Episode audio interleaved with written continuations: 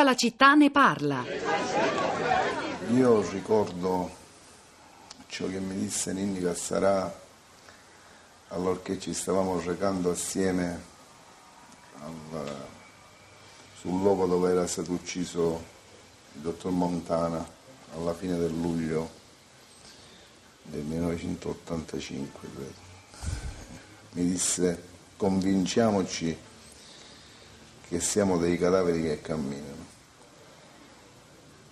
La, l'espressione di Nini Casserà io potrei anche ripeterla ora, ma mm, vorrei poterla ripetere in un modo più ottimistico.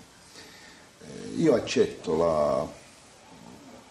l'ho sempre accettato, il, più che il rischio, la, la condizione quali sono le conseguenze del lavoro che faccio, del luogo dove lo faccio e vorrei dire anche di come lo faccio.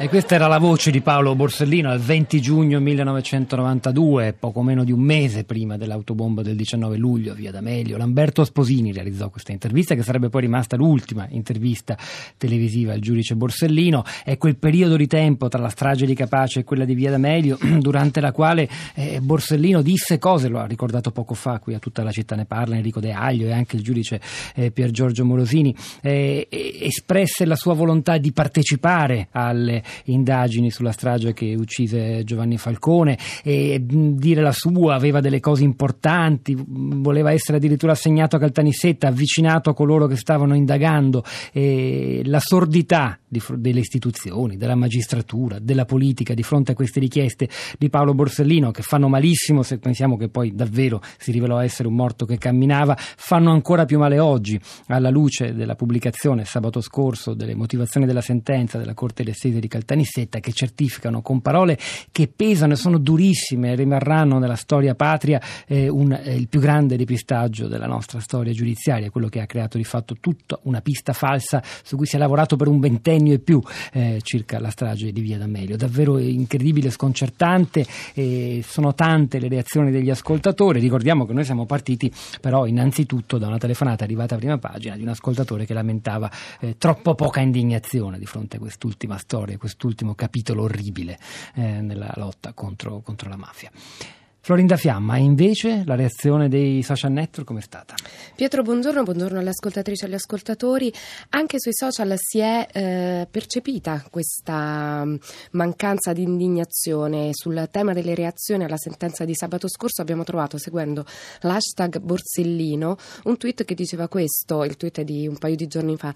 In un paese realmente civile la sentenza sulla strage di Via D'Amelio dovrebbe essere la prima notizia ovunque, su Twitter e all'ottavo posto. Invece in nostri ascoltatori sulla nostra pagina Facebook, la città di Radio 3, ci scrivono: mm, Graziano, no, assolutamente non è stato dato il risalto che meritava. Intendiamoci, i media, i giornali, radio e TG hanno dato la notizia, ma nessun approfondimento, per esempio nei talk. Poi va detta anche un'altra cosa: la gente già sapeva, la gente già sa quanto il paese è sensibile ai depistaggi, quindi forse c'è rassegnazione.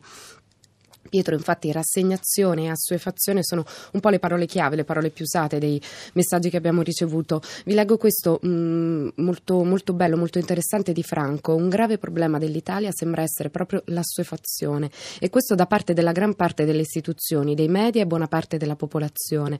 L'assuefazione alla presenza delle mafie, l'assuefazione alla criminalità, l'assuefazione all'inefficienza dello Stato, alla corruzione, alle connessioni Stato-mafia, l'assuefazione alla cronica mancanza di di lavoro. In un quadro come questo, come volete che la conferma di depistaggi da parte di organi dello Stato possa generare sorpresa o sdegno? Tutto è normale. Uno Stato, una nazione, un popolo che accetta come normalità la malavita, il malaffare, la corruzione, l'assenza o l'inefficienza dello Stato, che esalta i furbi e schirnisce gli onesti, come può sperare in un miglioramento? Quando si, ci si indignerà di fatti come la sentenza a Borsellino, se mai avverrà, allora forse avremo fatto il primo piccolo passo attraverso attraverso il nostro risveglio etico, civico e morale. Ora andiamo a Firenze, collegata con noi Alida, buongiorno e benvenuta. Eh, grazie, mm, buongiorno a voi e a tutti gli ascoltatori e ascoltatrici. A lei la parola, eh, Alida. Sì, la, eh, vi ringrazio. Eh, volevo segnalare, mentre ascoltavo la vostra trasmissione, di cui veramente vi sono grata perché siete una cassa di risonanza, eh, di, di, molte persone che, che, che non uh, riescono ad avere altrettanta ascolto, per esempio facevo l'esempio nel mio messaggio di questo sito, di questo blog che si chiama Journal dei 100 Passi e mentre appunto ascoltavo voi sono andata a vedere e viene detto tantissimo a proposito della borsa di Borsellino che fu trovata sulla poltrona di, ehm, di La Barbera eh, senza però l'agenda rossa. Mm. Per cui questo nel 2014, quindi tutto quello che è stato detto io stesso ho parlato di silenzio che caratterizza molta della politica italiana di questi anni su tutte le stragi per esempio che fanno veramente male, ma meno male ci sono persone che continuano a lottare, per esempio De Aglio mh, mm, e Di Girolamo, un eh, giornalista che abbiamo sentito che ha citato Mauro Rostagno, di cui non si parla mai. Eh, era, eh, abbiamo sono... per fortuna ascoltato impegnato nello stesso modo anche un giudice del CSM, insomma, quindi possiamo sperare esatto. e, e, sicuramente no, no, infatti... non è l'unico non lo volevo dimenticare e meno male lei l'ha citato. E, ehm, è stata una trasmissione cruciale, spero che nonostante l'estate e i silenzi eh, abbia continui riscontri, abbia altri riscontri. Io ringrazio moltissimo il lavoro dei giornalisti e del magistrato. Grazie e... Lida da Firenze, grazie davvero. Ora andiamo da Vittoria, buongiorno, benvenuta. Buongiorno. Da dove ci parla Vittoria? Parlo da Bra in provincia di Cuneo, sono un insegnante tra virgolette militante se vogliamo su questi temi perché davvero ormai da anni la nostra scuola è impegnata su questa educazione alla legalità. Per quanto mi riguarda essendo insegnante di italiano faccio leggere libri, eh, le mie tre classi quest'anno per esempio hanno letto a ciascuno il suo, invito tutti a leggerlo perché è di un'attualità sconcertante e poi eh, partecipiamo a dibattiti, l'ultimo al Festival eh, dei Media ad Ogliani, no? in presenza della figlia di Bruno Caccia, eh, l'anno scorso di Lirio Abbate, cioè voglio dire la scuola c'è, nel mio messaggio io ho voluto scrivere questo, la scuola c'è e deve esserci come presidio di memoria, come presidio di educazione, di informazione prima di tutto, perché molti di questi ragazzi eh, mi dicono ma prof, ma io una cosa del genere non la immaginavo neanche. Mm. Quindi anche la loro disinformazione, spesso questa informazione mordi e fuggi, questa necessità di far riflettere i ragazzi su queste tematiche che sono cruciali per la loro formazione ovviamente etica, civica e civile quindi di cittadini insomma. Quindi io volevo solo sottolineare che la scuola c'è, molti di noi si impegnano su questo versante perché ci credono. Grazie, grazie Vittoria Dabra. Ora andiamo in provincia di Venezia. Donatella, buongiorno e benvenuta anche a lei. Sì, buongiorno. Prego, Donatella.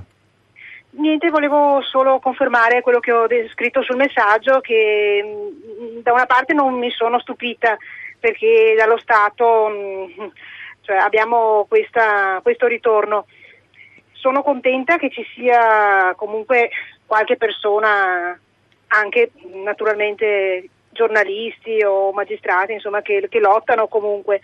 E penso che al di là della giustizia se si raggiungerà o no la verità che è giusto eh, perseguire fino in fondo penso che queste persone, Borsellino, Falcone, vadano proprio ricordate, come diceva l'ascoltatrice prima, mh, attraverso la scuola, cioè che, non si, che non si dimentichi ecco, la loro dignità,